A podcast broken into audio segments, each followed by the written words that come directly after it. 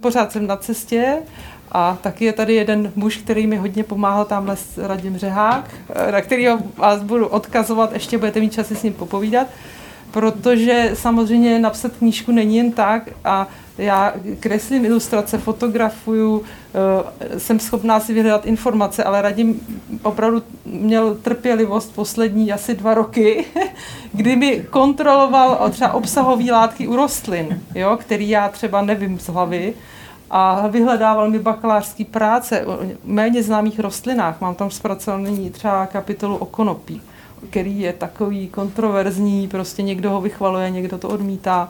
Ne, že bych naváděla, aby maminky kouřily, to ne, samozřejmě, ale prostě konopí jako léčivá rostlina má úžasné možnosti, bez toho THC si ho můžete vypěstovat. Olej ze semínek, který nemá žádný omamné látky, zase úžasný léčivý působení. Takže je škoda tu rostlinu zatracovat jenom proto, že někdo to někde kouří. Mám tam i ty nejobyčejnější rostliny, jako je sedmikráska, která je sice maličká, ale má velikou sílu. Já vám pošlu teďka nový obrázek. Tyhle ty obrázky, kromě těch, co dělám do knížky, jako takový ty popisní ilustrace, aby to všichni poznali, tak tyhle obrázky vznikají otiskováním živých rostlin na takovou želatinovou podložku. A tady ten obrázek je takový můj pocit, že vždycky tak jako v březnu začnu být taková netrpělivá, kdy konečně už bude teplo, kdy konečně schodím ty boty a budu moc běhat bosa. Takže to je jeden význam toho obrázku. A další je, že i ty naše nožičky, dneska teda jsem to nazvala péče o tělo, nebo no prostě zahrneme tam úplně všechno. I ty naše nožičky potřebují nějakou péči a často je jako zanedbáváme.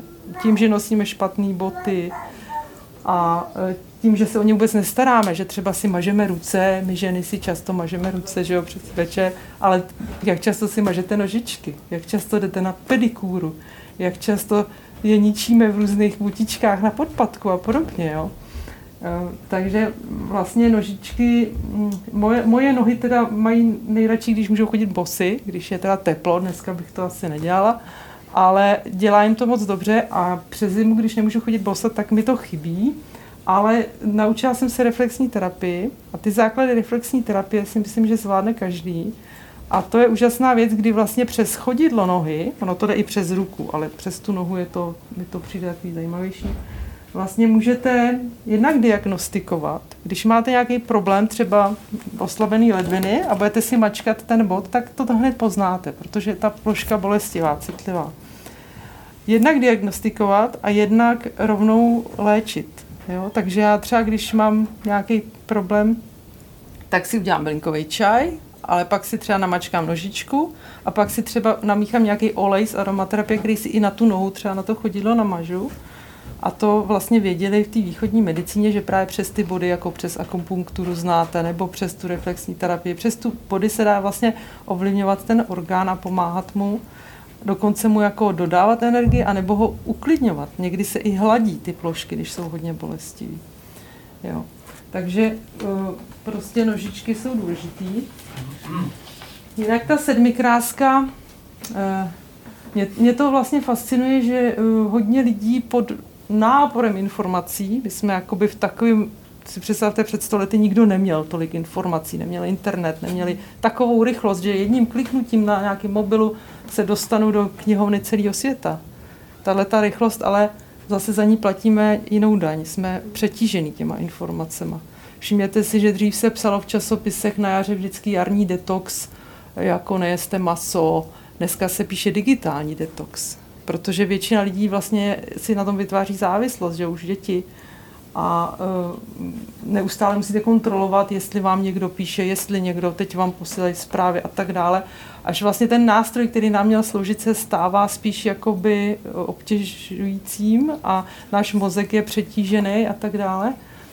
A nevím, kam jsem se to od sedmikrásky teda zamotala. Jo, už vím. A pak jako vlastně hledáme pod náporem těch informací, když máte nějaký zdravotní problém, tak lidi hledají někde u čínského doktora, který jim předepíše za 5 000 čínské byliny dovezené teda zdaleka, který ani neznáme, že jo. nebo jim doktor řekne, tady v lékárně si kupte tohle, protože dostává za tu reklamu nějaký peníze, nebo v televizi, prostě se na vás neustále valí tohle, všechno vás vyléčí a vlastně nám spousta takových exotických léků.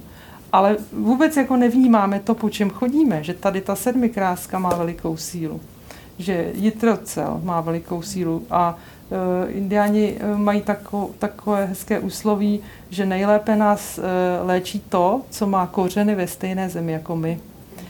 Takže já samozřejmě jako uznávám čínskou medicínu, ale nerozumím čínským bylinám a jezdí sem i vlastně Hanka Řešátková a pan Řešátko dělá právě školu, vlastně dělá čínskou medicínu a mně se líbí, že on i vlastně převádí, jako vysvětluje, jak české byliny se dají použít v tom systému čínské medicíny. Jo, takže myslím si, že i čím víc máme jakoby toho chaosu těch informací, tak tím víc potřebujeme hledat, co roste, po čem šlapeme a hledat si jako vlastně svým nitrem, svým citem, svým srdcem to, co je pro nás vhodné. A sedmikráska je velká pomocnice pro ženy. Dřív se dávala ženám po porodu a po nějakém velkém vyčerpání. A to znamená, že to nemusí být jenom opravdu skutečný fyzický porod. My dneska takových jako v uvozovkách porodů zažíváme hodně stresu, takže když budete cítit, že jste jako vyčerpané, tak můžete si natrat tu sedmikrásku, udělat si z ní čaj, anebo si ji dát do nějakého čistého alkoholu, do vodky třeba stačí, a tím si vytvoříte kapičky, které pak můžete použít i v zimě. Sedmikráska nám předává takové poselství, když kolikrát je druzí pošlapou, tolikrát se znova narovnej. To znamená, když jí...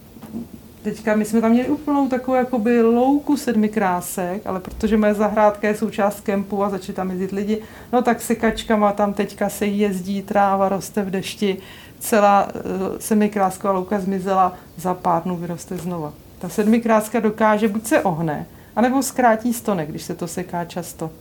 Jo? To znamená, že ona se dokáže přizpůsobit všemu a tuhletu vlastnost nám může předávat.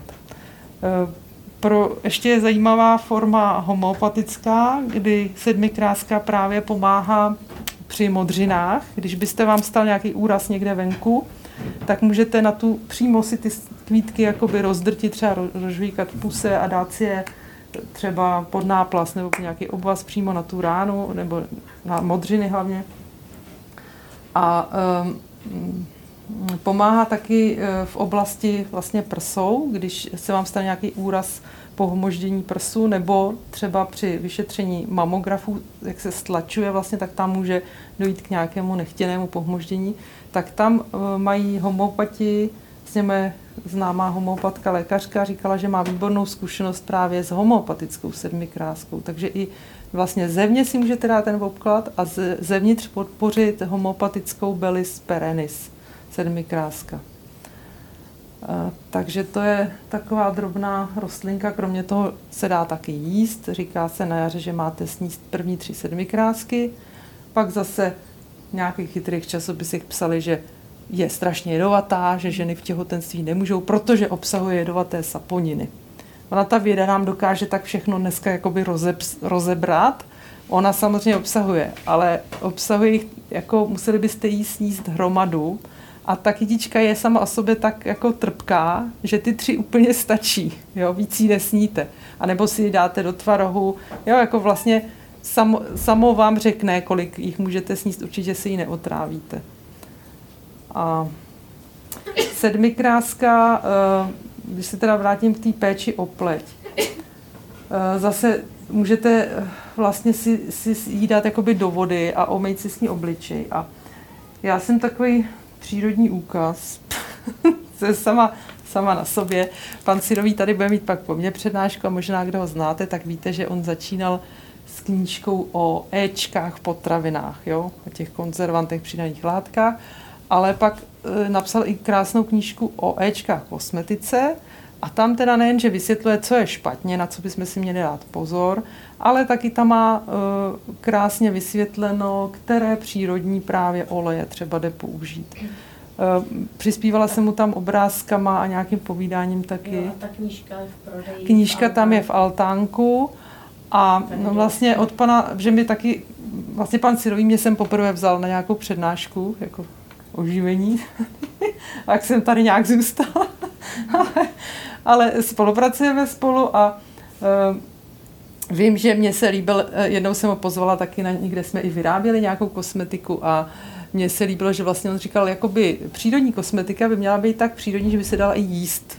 Jo? Jako víte, že se dělají mastičky ze sádla, ale dneska se třeba používá bambucké máslo, kakaové máslo, to všechno jsou jako čisté suroviny. A já jsem třeba přemýšlela, když dneska se podívám, že někdo dělá kurz, jak si vyrobit přírodní kosmetiku. No tak tam nakoupí jakoby přírodní suroviny, ale mezi tím jsou zase konzervanty, různý prostě podivné chemické věci a smíchá to dohromady. A jak jsem si říkala, aha, no ale jak já bych mohla dělat kurz kosmetiky, když já žádnou nepoužívám? Prostě jakoby je to podobné jako k vaření. Jo? Buď kupujete přírodní základní suroviny a uvaříte si z nich výborný oběd. A nebo koupíte něco hotového, konzervovaného, upraveného, aby se to neskazilo, aby to hezky bylo barevný. Jo, tak stejně tak je to s tou kosmetikou. A já teda nevím, kolik už je to let, no. A myslím si, že tak 10 let úplně jsem ty krémy jako vynechala, že mě to právě naučila moje přítelkyně, která je lékařka homeopatka, Jurita Hofanzlová. A ona má poradnu, kde chodí právě lidi hodně ekzémy, alergie. A ona mi říkala, já už z dálky cítím, když ten člověk vchází do dveří, že voní nějakou šílenou umělou a vyváží. Jo, že má na sobě nějaký spreje. Vlastně člověk, který jako je v té jakoby, já jsem prostě naladěná na vůni rostlin, ale když přijdu někam a tam je nějaká divná vůně v záchodě, tak já začnu mít z toho mrazení v zádech.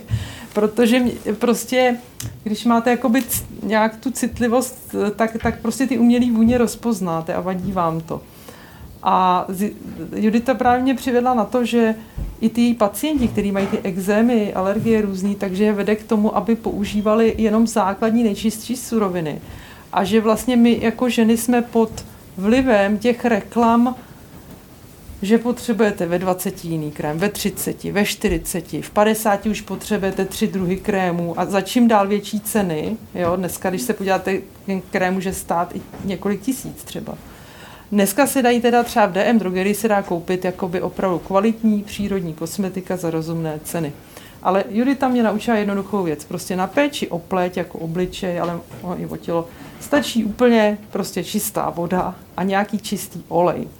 Ale teď jaký olej? Nemůžu použít slunečnicový, co mám v kuchyni. Jo? Jako olivový, jo, když to bude čistý panenský, ale ten je spíš na suší pleť. Tak já mám teda výhodu, že mám spíš masnější pleť, takže já jako to dělám tak, že večer je potřeba ten obličej si dobře očistit, protože přes den i jako tam máme mastnou vlastně, že jo, prach se nám nalepí, nečistotu, nebo když se malujete, nebo tak. A to nestačí očistit vodou. Na to je potřeba vytvořit emulzi. Dneska si to prodává jako micelární voda, jako vodu a olej, což se vám samo nespojí. Ale já jsem si to tak zjednodušila, že mám takovýto vatový kolečko a to si úplně namočím, buď jenom do čisté vody, anebo to vám pak nechám kolovat. Tady mám od Radima výbornou pleťovou vodu z neroli. Můžete si postříkat. To pak tam bude možnost si u něj, má nějaký na zakoupení, Radime, máš? Jo, takže má i na zakoupení. A to ještě vám potom poví, že to je zajímavé, že tam je koloidní zlato třeba. A zlato jako udržuje krásnou pleť do pozdního věku. Takže prostě se zlatem pořád jenom mládneme. A takže použijete buď čistou vodu, nebo pleťovou vodu, nebo mám třeba bylinkovou vodu na pití, kde se mi louhuje třeba růže nebo meduňka, tak klidně tou si očistím obličej. Nebo když je to v létě a jsem třeba od sluníčka trošku připálená, tak si tam kápnu citron. Jo, jakoukoliv vodu, kterou vám prostě vyhovuje. A ta vatový kolečko musí být úplně namočený. Že jedna kamarádka furt říkala, že jak to dělám, že jí to nejde. Musíte ho úplně namočit a pak si tam kápnu opravdu jenom prostě 2 kapky. Já vám nechám kolovat tady, co mám takový růžový olej. To můžete si ho odšroubovat a přičíhnout. oleje a teďka postačí úplně čistý mandlový olej, ten se dá dneska koupit i v lékárně, nebo ty prodejci přírodní olejové kosmetiky, to je hlavně Nobilis, pak je Salus a pak je Atok, vlastně přes internet, nebo mají i prodejny někde ve zdraví výživě třeba. Takže úplně jako ideální je mandlový olej, není nejlevnější, ale je bez vůně, není tak mastný a můžete si ho zase dotvořit. Pak se dá použít meruňkový olej, ten se hodí pro ženy v každém věku. A k tomu ještě teda vám ukážu tady na druhé knížce, na zadní straně, je vlastně inzerát na právě obchod s oleji, který tady je v Zahradním dvoře. A tam máte vyjmenováno, kolik tam je různých olejů z různých semínek. Vlastně nejlepší jsou oleje lisované za studena ze semen, protože tam nejsou nějak upravené a je tam jakoby ta přírodní, já když tak pošlu nějaký záložky, ale můžete si prolívat i knížku, i se podívat. Takže prostě nějaký tenhle přírodní olej, samozřejmě v zimě třeba používám nějaký mastnější, ten olivový klidně, jo? Protože v zimě třeba ta pleť potřebuje víc promastit. A tím, že si ho nakapu na to vatové kolečko, kde je úplně mokré, tak se vytvoří emulze. Dalo by se to udělat i v lahvičce, ale já jsem si to tak zjednodušila prostě, proč to dělat složitě. No a tím si vlastně nejdřív očistím jako oči, kolem očí a pak postupně celý obličej a na tom bílém kolečku je vidět, že opravdu prostě se to zašpiní, že za ten den jakoby se člověk spotí nebo prostě ten obličej potřebuje očistit. A to je všechno a pak jdu spát. Jo? To znamená, že dám tam vodu, hydratuju, jo? Očistím nečistoty i ty masnější a dodám tam jenom maličko vlastně toho oleje, kolik ta pleť si řekne. A Judita vlastně doporučuje, když jako jste třeba zvyklá na mastné krémy na noc, tak když jako je chcete vynechat a začnete s tím olejem, tak třeba to trvá třeba týden, než ta pleť si jakoby zvykne. Protože si musíme uvědomit, že ta pleť se sama od sebe mastí, stejně jako vlasy.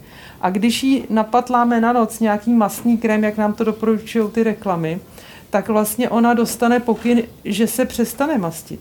Že nemusí sama vyrábět, protože to dostane zvenku. Takže paradoxně čím víc mastíte a ještě na noc vlastně zaplácnete pory a ona nemůže dýchat ta pleť.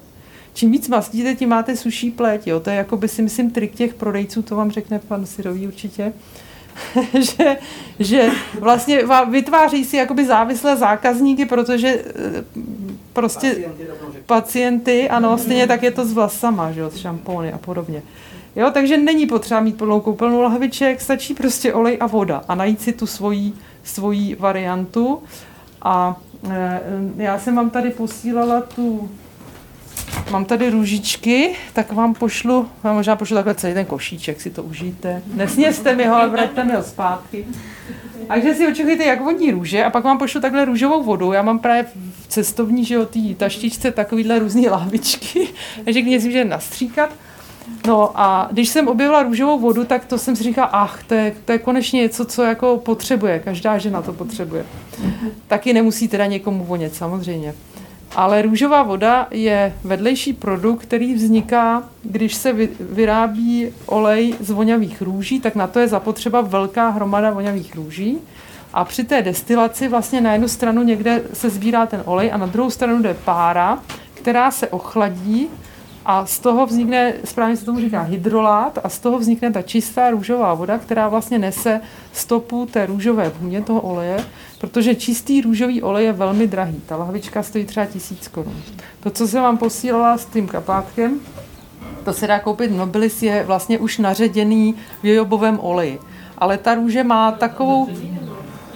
takovou vlastně sílu, že i v tom naředění krásně voní.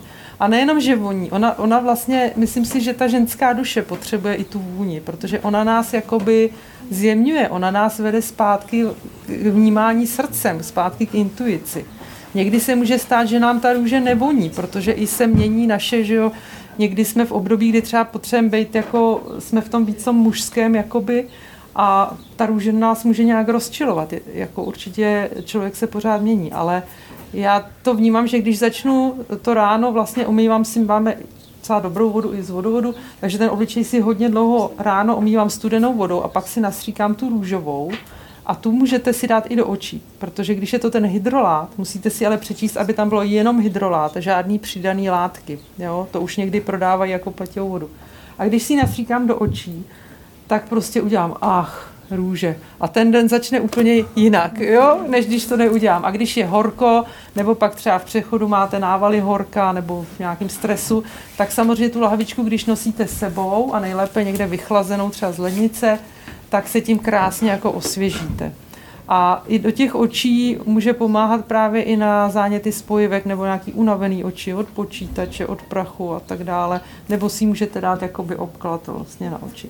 No a teď, když máte nějaký vonavý růžičky někde na zahradě, tak můžete ještě udělat jednu věc, že třeba ten pleťový olej si můžete koupit někde ten čistý, mandlový, meruňkový, nebo teď třeba na léto dá se koupit i v Tesku to měli mezi těma olejema na jídlo, se dá koupit z hroznových semínek.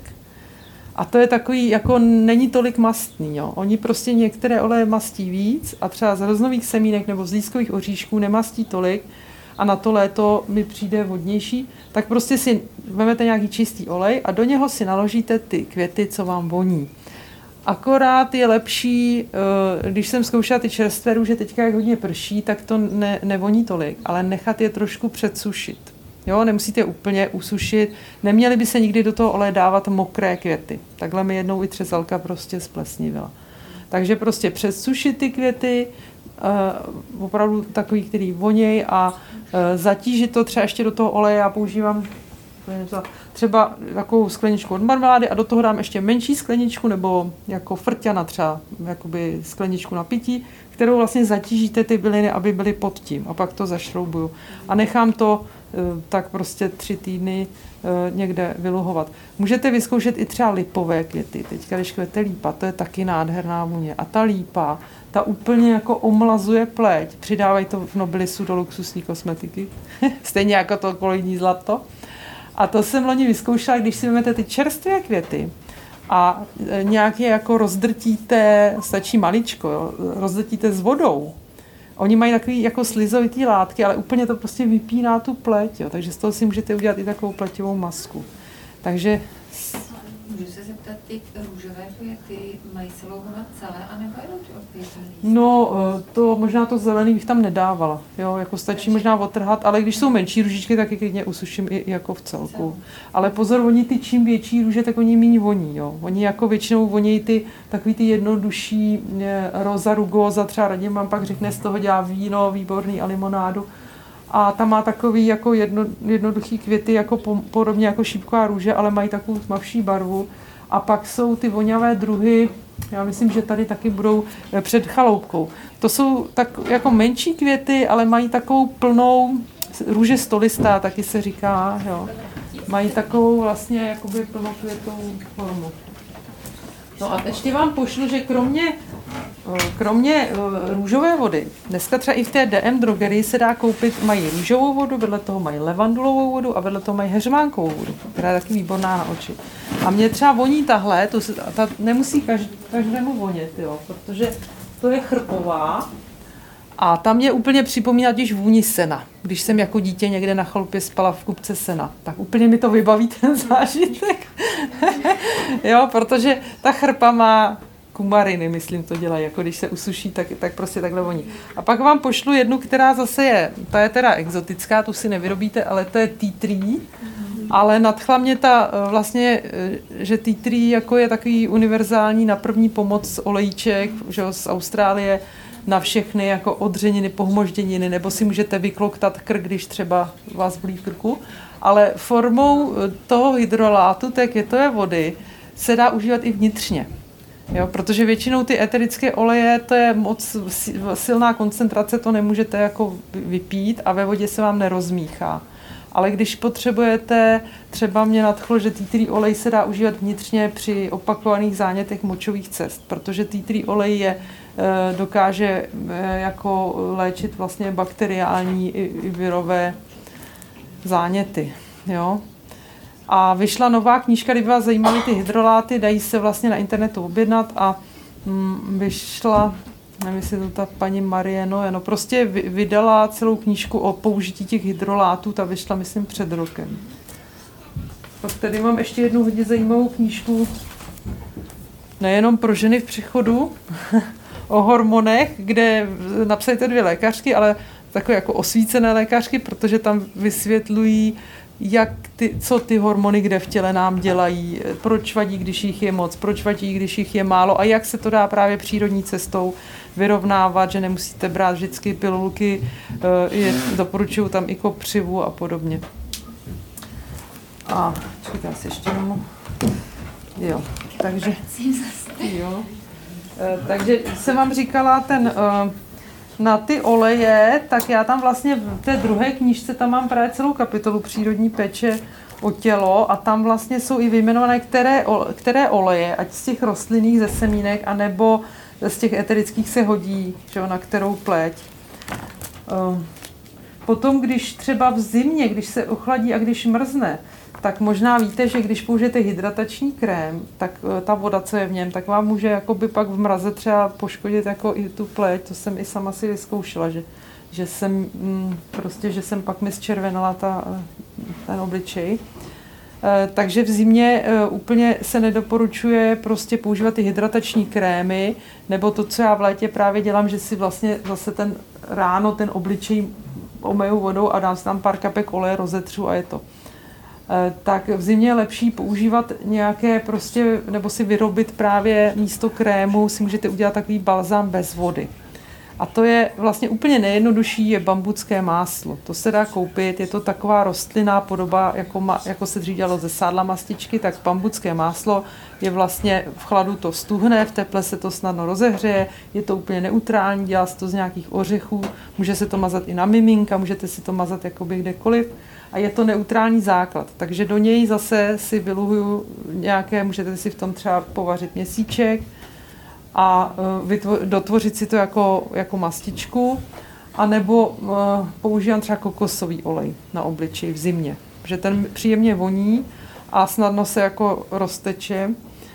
A ještě když byste si chtěli vyrábět, my jsme to tady dělali vlastně s paní Urbanou na Pelinkové cestě, když byste si chtěli přes zimu nebo na podzim vyrábět mastičky, tak já to většinou dělám tak, že si třeba nasuším teďka v průběhu léta, každý den utrhnu pár květů měsíčku, nemám jich vždycky hodně najednou. A ty si suším a postupně si je dávám do sklenice s olejem. Jo? Kromě třezalky, všechny tyhle oleje by se měly teda louhovat někde spíš v temnu. Jo? Jedině třezalka se dává na slunce, svatojánský olej.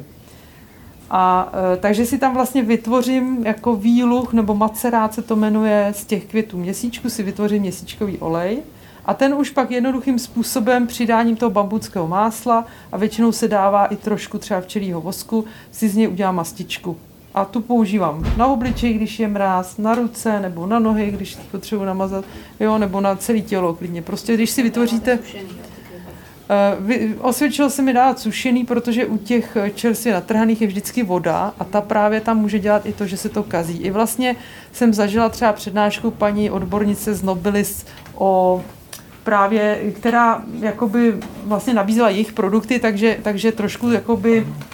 Jo, děkuji. Trošku jakoby měla výhrady k vyrábění domácí kosmetiky. Ona říkala, no to je teďka móda a všichni si matlají ty krémy, pak to nosí v kabelce a ono si jim to kazí.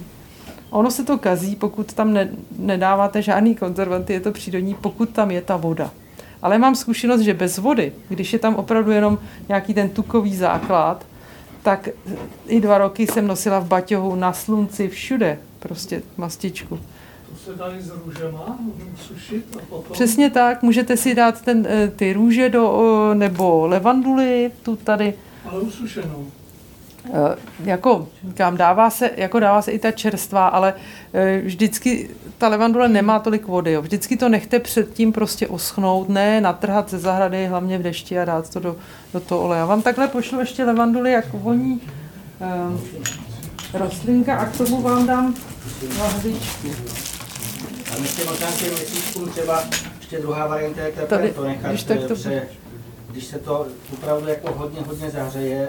No, taky se dělá, no. To mělo sterilovat, aby jo. Se tam neudělaly bakterie. Ale říkám, já mám zkušenost, že vlastně bez té vody se to opravdu nekazí, jo. Ale měsíček, jako když se zahřeje voda, Ze sádlem to prská trošku? Jo, dělá se tam i takhle. Takže tradičně tam dělali vlastně ze sádlem. Letos jsem to dělala poprvé s pampeliškama, který mají hodně vody, že jo.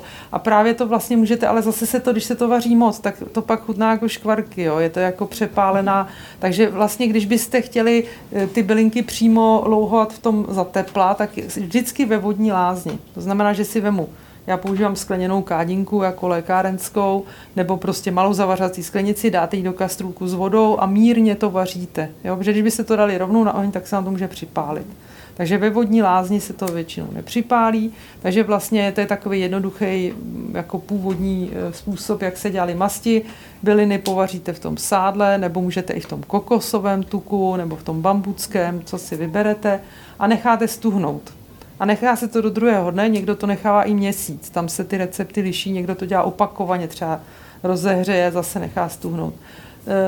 Přejde do toho tuku vlastně ta barva, že, ta léčivá síla, pak se to znova zase rozehřeje ve vodní lázni, předsedí, nejvíce mi osvědčilo buď třeba nějaký starší kapesník nebo silonová punčocha. Jo, jakoby vyždímáte vlastně pořádně, aby se všechno jako z toho prostě, aby se to dobře předsedilo, a pak nalijete do nějakých doziček a necháte stuhnout. A když třeba se stane, že ta mastička nestuhne, někdy je pořád tekutá, tak ji klidně znova zahřeju a přidám tam trošku včelího vosku, zase nechám rozpustit, rozmíchat a pak stuhne.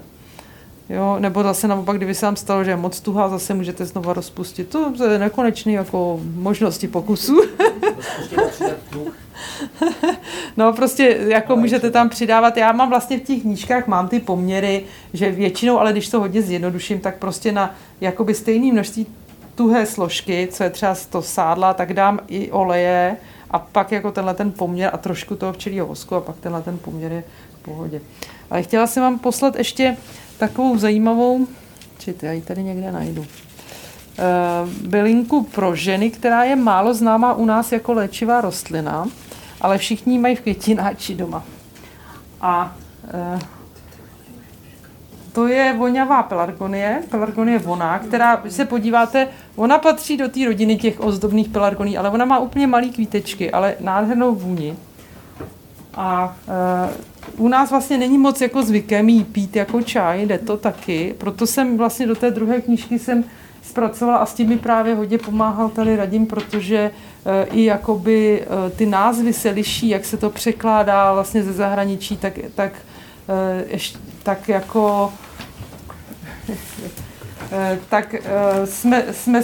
jsme se snažili prostě to nějak jako sjednotit, protože i těch léčivých pelargonií je víc druhů. Pak tady ukážu někde v knížce. Ještě je možná, znáte jednu, která se používá jako kapky proti kašli. Teďka to i dětská doktorka to doporučovala, jmenuje se to kaloba. A já vám tady ukážu, tady bude, myslím, jo, já tady mám vlastně na obrázku obě, tady i ta proti kašli, ale tahle ta s tou vůní se jmenuje pelargonie voná, ono jich je taky víc druhů. Ten olej z ní, jako eterický olej, se používá hodně v aromaterapii pod názvem geranium. A teďka jsme měli, ve čtvrtek jsme měli, poprvé jsem měla online vysílání pro ženy a tam se ptali a někdo mi říkal, a najde se u nás ve volné přírodě. Já jsem říkala, no tahle ta z Afriky ne, pelargonie, ta by tady zmrzla, ale pozor, teď vám pošlu další. Tady vlastně, když se podíváte, jak vypadají ty listy, tak tohle to je kakost, naše česká rostlina, která roste na loukách, je jich spousta druhů a nejmenší z kakostů se jmenuje kakost smrdutý a ten taky léčivý, ten tam mám taky ve druhé knížce. Takže to je vlastně příbuzná těch pelargonií z Afriky, akorát, že tak nevoní. Ale v zahradě mám jednu, ta není jakoby planá rostlina, ale zase je to kakost, který voní. Takže vám takhle pošlu ještě další. A je to taková bylinka, která jednak jako sklidňuje, hodně psychicky sklidňuje a myslím si, že právě to hodně ženská vůně hodně pomáhá ženám.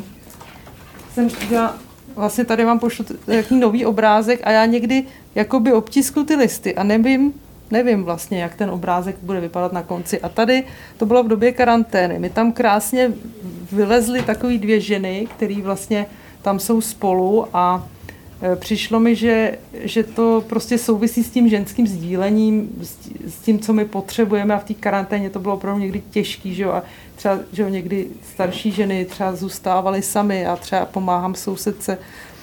A my jsme právě v tom našem kruhu ještě z toho mateřského centra jsme se scházeli i přes karanténu a hodně nám to pomáhalo.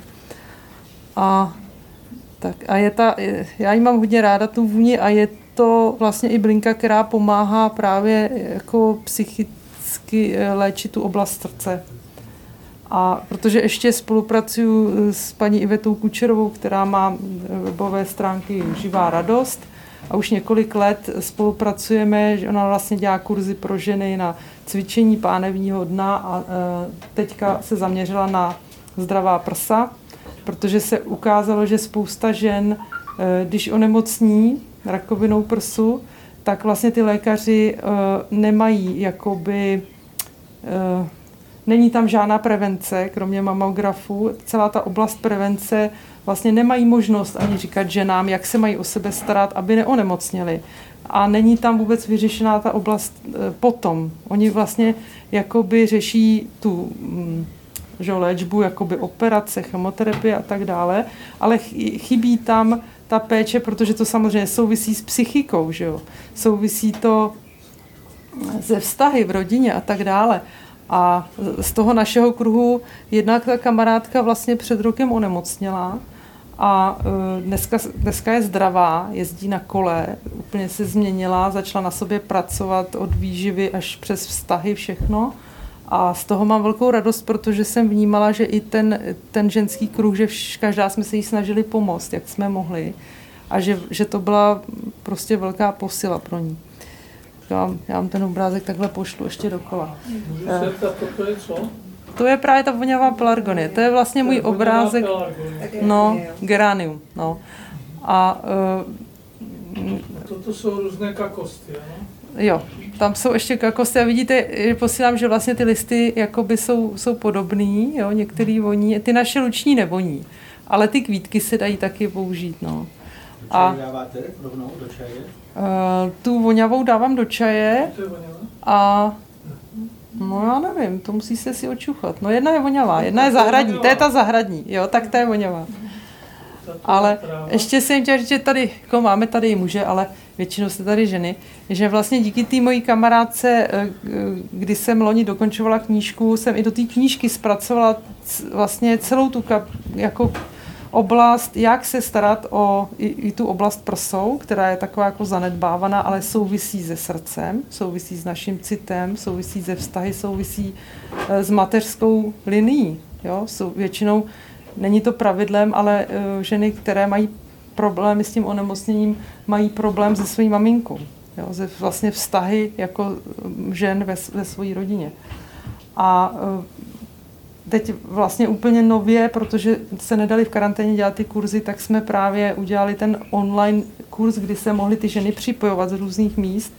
A já jsem se toho trošku bála, že jako indiánka radši jsem venku než u počítače a ještě u nějaký kamery, ale byla to obrovská síla a byla jsem za to vděčná a ty ženy opravdu projevovaly vděčnost, že se to podařilo, že směly vlastně být u toho a jsou tam ještě, kdybyste chtěli, můžu vám pak dát kontakt, můžete se tam ještě připojit, všechny ty, vlastně jsme tam jakoby 4 hosti a všechno se to nahrává, takže je jako možnost vidět i ty záznamy a je tam právě moje kamarádka, která se taky uzdravila zase jiná z rakoviny, takže já jsem vlastně i to zpracovala tohle téma do té druhé knížky, kde na konci jsou kapitoly bylinky pro ženy v každém věku a vlastně všechno, co jsem jakoby vyzkoumala, anebo jsem i těm kamarádkám, které procházely tou léčbou, třeba míchala mastičky na hojení těch jizev, jo.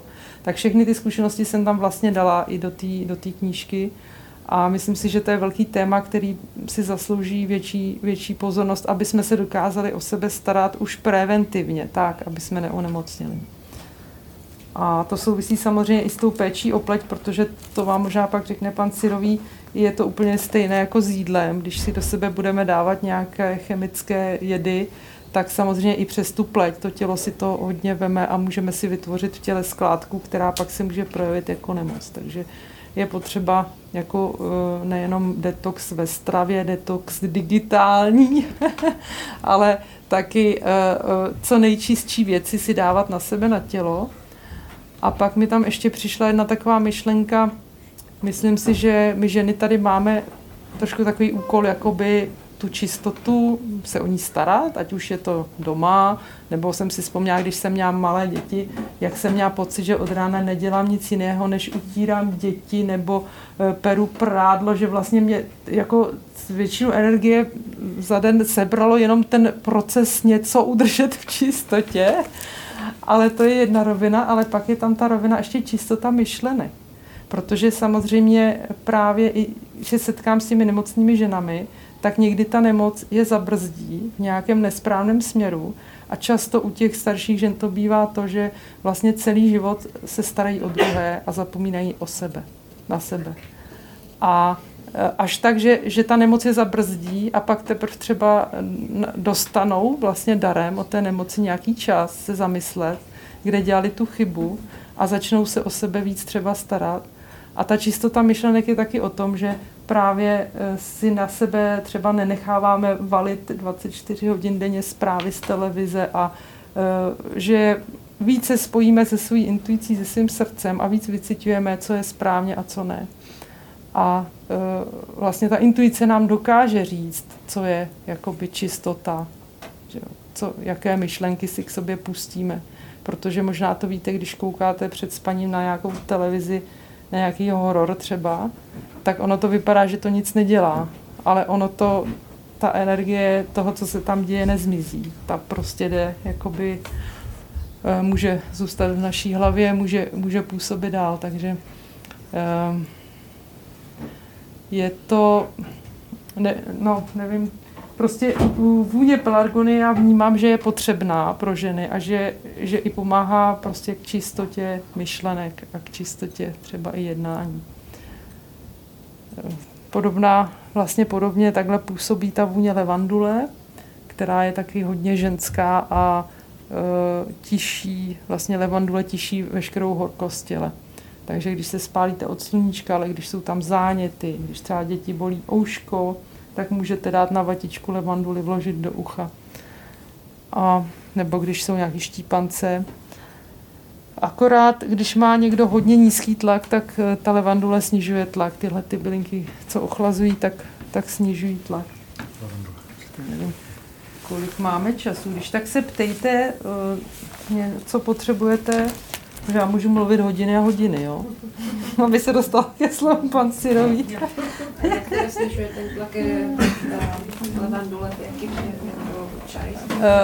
No, tak čaj, můžete samozřejmě dělat čaj, ale já třeba v zimě bych vůbec levanduli nepila, protože mám nižší tlak a v zimě potřebuji spíš zahřát, takže bych si vzala rozmarín třeba nebo zázvor.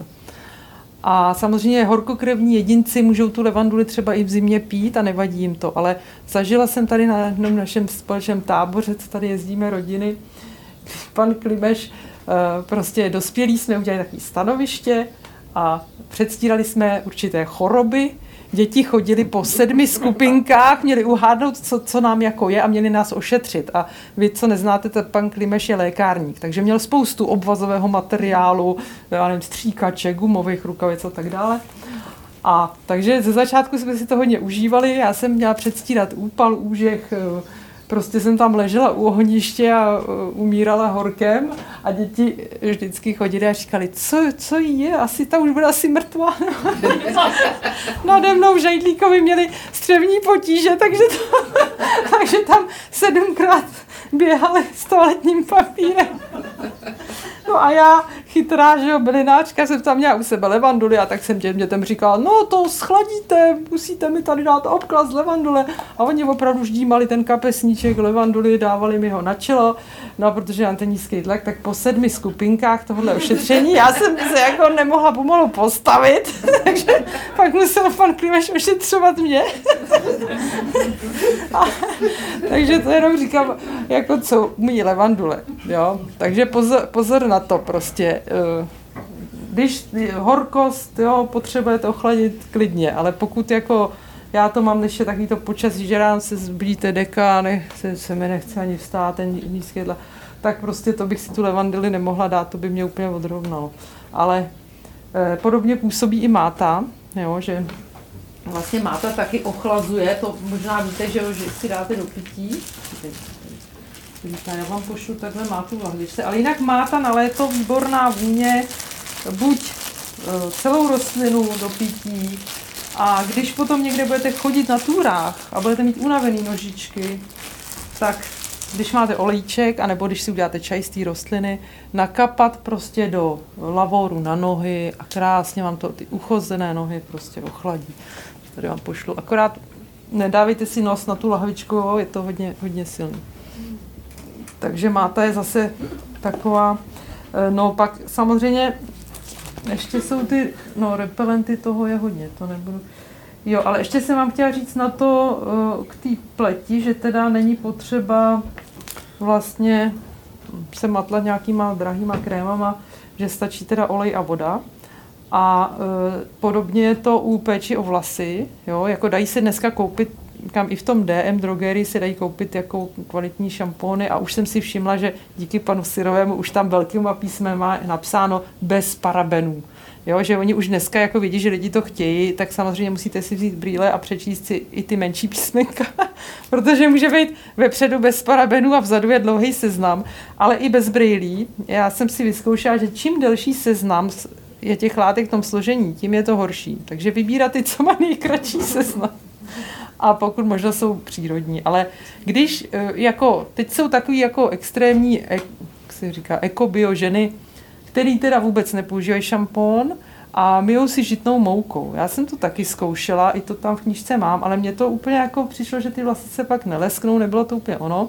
Ale co se mi víc líbilo, byl kvásek, když třeba pečete chleba, protože kvásek, jako to víte, i v té drogerii mají napsáno pH, že jo? My máme jakoby kyselé pH pokožky. A ten kvásek jednak má tu kyselou chuť a jednak má ty dobré bakterie, protože když máte třeba potíže z lupy, tak to může být nějaká nerovnováha a nějaký ty horší bakterie. Takže ten kvásek zase, můžete si s ním umýt vlasy a když vám to jako nevoní, že kvásek, že nic moc, no tak ho použijete jako nosič a do něho si dáte nějaký ten étrický olíček, jo? Takže takhle já si třeba myju vlasy, že si tam patlám tyhle různý věci, ale co třeba je úžasná jako věc, čerstvá šťáva z něčeho. Trošku kopřiv si vemu a odšťavním si je, když si vemete hrstičku kopřiv, tak stačí takový, jak je ten mixér s těma nožema, ta nádobka, jo? A tam vlastně dáte trošku vody, trošku těch kopřiv, rozmydlíte to tím, předsedíte. A když si dáte třeba žičku čerstvé šťávy z kopřiv do toho šamponu přimícháte a necháte si to chvíli na hlavě působit, nebo do toho kvásku, tak to dělá zázraky, protože kopřivy vždycky pomáhaly vlasům. A co třeba se málo ví, že i petržel. Koupíte třeba na trhu tu zelenou petržel, zbyde vám, všímáte moc, no tak zase můžete si rozmixovat petržel a buď si to přidat do toho šamponu, tu čerstvou šťávu, anebo si to dát do vody, do lavoru na opláchnutí těch vlasů. A to teda tam si taky lejou různý věci. A tam ale je potřeba vždycky přidat trošku octa, aby tam byla ta kyselost a to znamená nějakého přírodního octa, jablečného octa, nebo teďka dělám v létě ty kvašené limonády, nevím, Radime, máš ochutnávku limonád? Mám. No tak až přijdete k Radime ke stánku, to si užijete. Takže když se vyrábí ty kvašené limonády, jo, to vlastně bublinku je z květů bezu teďka se dělá třeba. Takže to vám začne samo prostě kvasit, bublinkovat, ale ono to poměrně rychle pak zoctovatí. Takže když ta limonáda už jako chutná jako ocet, tak už ji nepijte, ale můžete si s ní opláchnout vlasy, jo, nebo pleť. Takže rozhodně nic jako nepřijde na zmar. Takže u těch vlasů se mi osvědčilo prostě, pokud šampon, tak co nejvíc přírodní, nebo nějaký prostě jako neutrální, do kterého si přidávám olejíčky, nebo šťávu, nebo zkuste šťávu z citronu, nebo jogurt, zkoušel, je výborný. Jo, takže jako lecos, prostě všechno, co máte v kuchyni, v lednici, jde použít skoro na... Děkuji, hodná vílo, ty máš krásný věneček. Jde použít na obličej. Jo, tady mám vlastně, tady mám mápu, no. Tady obrázek. A tady mám, to je taky letošní nový obrázek, To je taková březová dívka a vlastně mladé listy břízy, z těch se taky dělá březová, jako do šamponu se dává.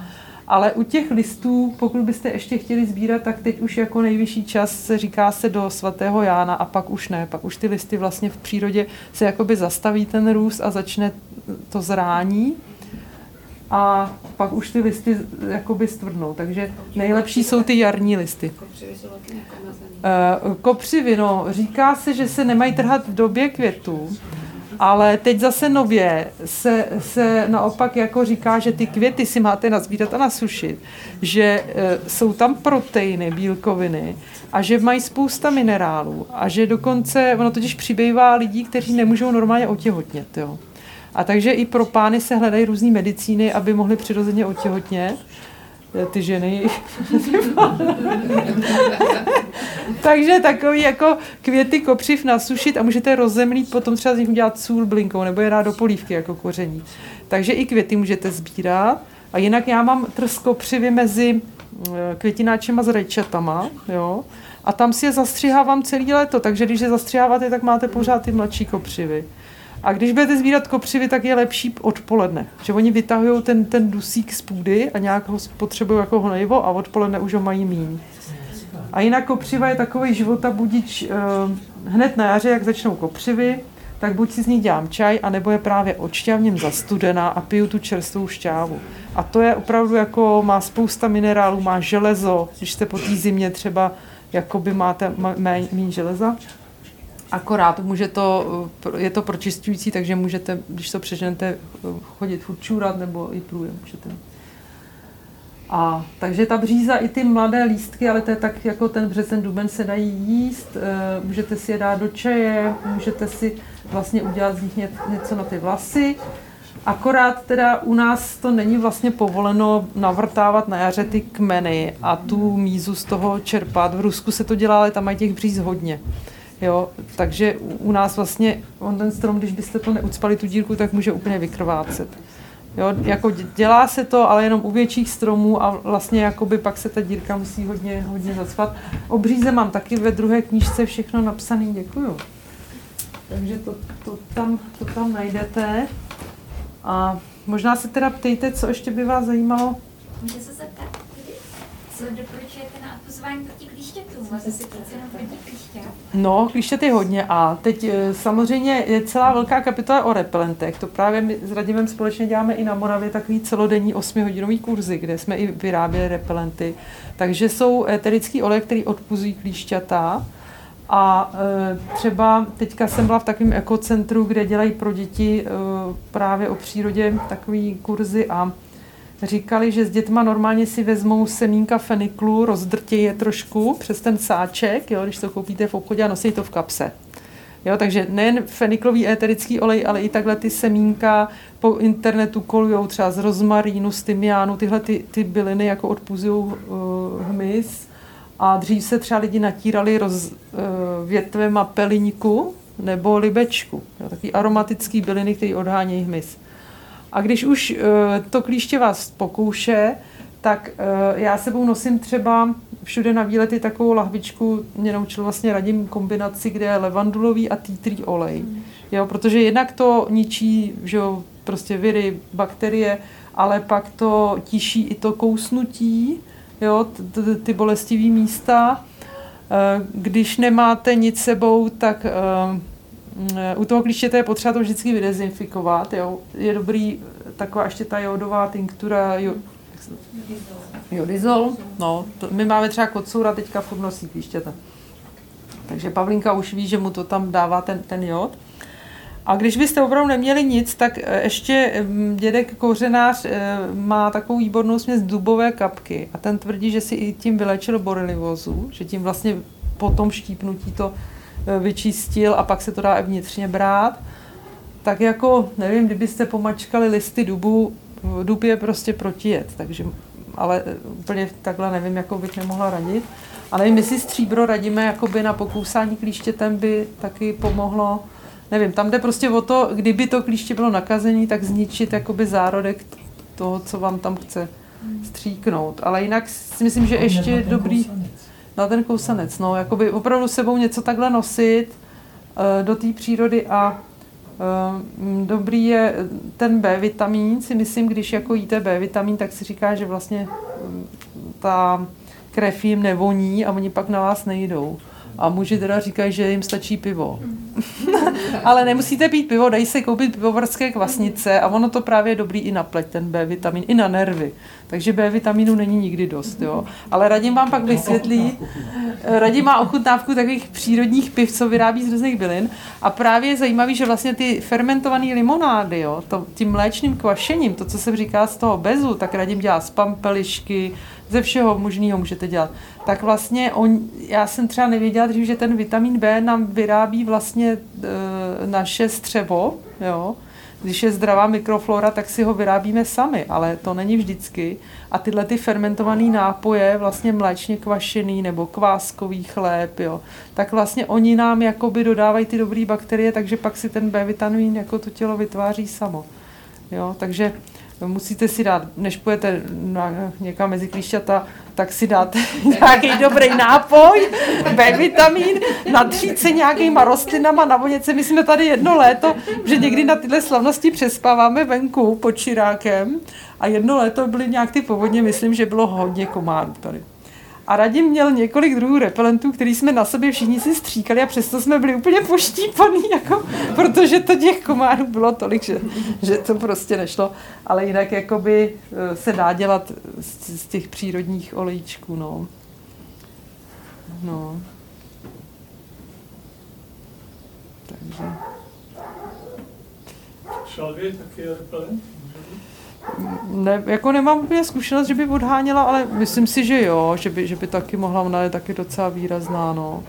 Kdyby říkám, dřív se používal ten peliněk černobílý je takový jako plevel, co roste u cesty a má právě ze spoda takovou bíle stříbřitý ty listy, jo. Černobíl, že vypadá tak jako černobíle a má takovou výraznou vůni a překvapilo mě ten libeček, že mi někdo říkal, že jeho dědeček se opravdu natíral prostě libečkem, jo. Takže jsou... Kolik je hodin? Koně, no vidíte. To jsem donesla tichou poštou. Koně taky. Jsme tady jezdili na koni. Tak ještě... Správně. Vlaštovičník, nějaký myslivec tvrdil, že s tím natírá psi, že si ho lohuje v oleji. A já jsem to vyzkoušela, ono to teda strašně smrdí, jo. Nevím, jestli jsem to tam neměla dlouho. Zkoušela jsem to na kocoura, ten mi utek. Takže pes asi jako je vycvičený, tak vydrží víc. Ale jo, mám to tam v knížce, jako vlaštovičník v oleji by měl odhánět taky hmyz, no. Ještě můžu se ptát, kdyby jsem tam taky jako dala, protože my jsme to naučili. Takže to mám, když už jako byli se dělali takový ty zelený ty... No samozřejmě ten vlaštovčík má největší sílu před tím, než vykvete, nebo když začátku kvetení a to je tak, jako vlaštovičník se jmenuje vlaštovičník od toho, že kvete v době, kdy přiletají vlaštovky. Jo, takže to je tak jako duben, ale ono třeba u nás teďka ho posekali, takže on zase naroste znova, jo, takže jako někde třeba najdete ještě vlaštoviční v kondici, protože samozřejmě ty rostliny pak, když už začnou dělat ty semínka, tak už jako ta síla tam ubývá, no. To je ještě teda taková pomůcka jednoduchá, když se někdo ptá, co kdy má sbírat, no tak jednak to mám všechno v knížkách a jednak, když si představíte tu rostlinu brzy na jaře, pampeliška třeba, tak kde nejdřív vyrazí ty lístky, takže ta síla jde do lístků a jíme brzy na jaře, už třeba od března můžete jíst lístky. Oni nejsou ještě tak hořký. Pak když vyrazí ten květ, tak ta síla jde do toho květu. Takže pak trháme květy a z nich děláme med nebo sirup, nebo je můžete jen tak jíst. A když odkvete, tak vlastně to jde do semínek u pampelišky nebo u stromu to jde třeba do ovoce nebo do ořechů. No a na podzim ty pampelišky, když teda zvadne, tak ta síla se vrací do kořene. A u pampelišky léčivý kořen a ten se právě sbírá pozdě na podzim, třeba až v listopadu, anebo hodně brzo na jaře, než začne jako růst nahoru. Takže je důležité, když chcete sbírat ty rostlinky, tak vyčíhat opravdu, aby byly v té nejlepší kondici. Třeba s tím květem bezu, Já vždycky si říkám, no pěkně rozkvet, nechám to na zítra. Pak přijde bouřka a už to nejde. A už jsem to prošvihla, jo. Takže jako je to taky o komunikaci, když máte zahrádku nebo chodíte do přírody, nacítit se na tu přírodu, komunikovat s ní. Nejsme tady sami, že? Jsou tady i ty bytosti přírody, které my nevidíme. Já je mám vlastně na těch obrázcích. Ale oni přesně vědí, kdy co, a když se vlastně na ně dokážete nacítit, tak oni vás i vedou, oni vám poradí. Ten strom vám poradí třeba, kdy je nejlepší doba natrhat. Já když jsem chodila za břízou v zimě a chtěla jsem si povídat, tak říkala, teď spím, dej mi pokoj, přijď na jaře. Takže i ty vlastně, jednou jsem udělala takový obrázek, kdy ta ho, myslím, má takovou jakoby duši stromu, jak spí v klubíčku a vlastně v těch kořenech toho stromu. Takže jako i stromy potřebují odpočívat. Nevím, jak to dělají jehličnany, ty jsou pořád na službě, takže nevím. Jinak ještě teda přidám pár pozvánek nakonec. Já tam pak mám ty obrázky, co se vám tady některý nechala kolovat. Těch mám hodně druhů, jsou to pohlednice. Já vám ještě takhle pošlu. A všechny se tam dají koupit za 50 Kč a mám tam i kalendář, kde je A3, kde jich máte vlastně 13, myslím 13 i s tou obálkou. Knížky taky se tam dají koupit. A když by vás zajímalo nějaký jako kurz o bylinkách, tak nejdřív budeme mít, můžu vám dát i pozvánky a můžu si vzít na vás mailovou adresu a budeme mít 28. u kamarádky tam u nás na kraji Prahy na Zadní Kopanině, kdy ona bydlí, je to takové údolí a je tam spousta zajímavých rostlin, my to tam sbíráme, pak z toho něco uvaříme, ona je aromaterapeutka, takže tam vlastně tvoříme z bylin a chystáme i na léto takový relaxační prodloužený víkend, hlavně po karanténě, aby jsme si odpočinuli. Ten jsme nazvali Bosá v trávě a bude to v ekocentru Loutí na Slapech od 9. do 12. července. Když byste chtěli, mám tam letáček, vám potom dám i pozvánku, je tam potřeba se přihlásit nějak do konce toho června. No. 28. června nebo července? 28. června budeme mít na té kopanině. Ještě rozumím, na byli. Až vyjde sluníčko a děti začnou kývat venku, ne? No. Mají citlivou pokožku, čím je to mám pošetřovat mléčkovým olejem, aby se nespálili? Jako, aby se nespálili? No, tak tam... No, jasně, tak dají se koupit i nějaký už jakoby dneska opalací olej bez chemie, jo, myslím, že v tom Atoku to nabízejí, ale jinak je třeba ten kokosový olej se dá, nebo myslím sezamový, má nějaký jako faktor tak 5, jakoby přírodně, ale to nestačí, třeba na umoře to nestačí. Jo? Takže dá se, hlavně říkají i ty kožní lékaři, po troškách častěji, než prostě to dítě slíknout a poslat ho k moři a hned se vám spálí. Že jo? Lepší jako běhat venku po nějakých kratších prostě intervalech. No. A no, už asi budeme muset končit. Už tady pan Ježíš a strážek. Já vás chci poprosit, protože aby jsme se vešli aspoň trošku do programu. Paní Staňková, paní Magdalena, bude tady dole. Budu tady dole a bude určitě jako ráda ochotná na osobní konzultace. A jenom jsem vás chtěl poprosit, asi za mě, udělejme si chvilku pauzu, venku přestalo pršet, nadýchneme se jako čerstvého vzduchu a začneme o trochu později s tou další přednáškou, protože ať je čas na to protáhnutí se, takže já nevím. Tak jo, tak já vám děkuju za pozornost. A děkujeme moc krát.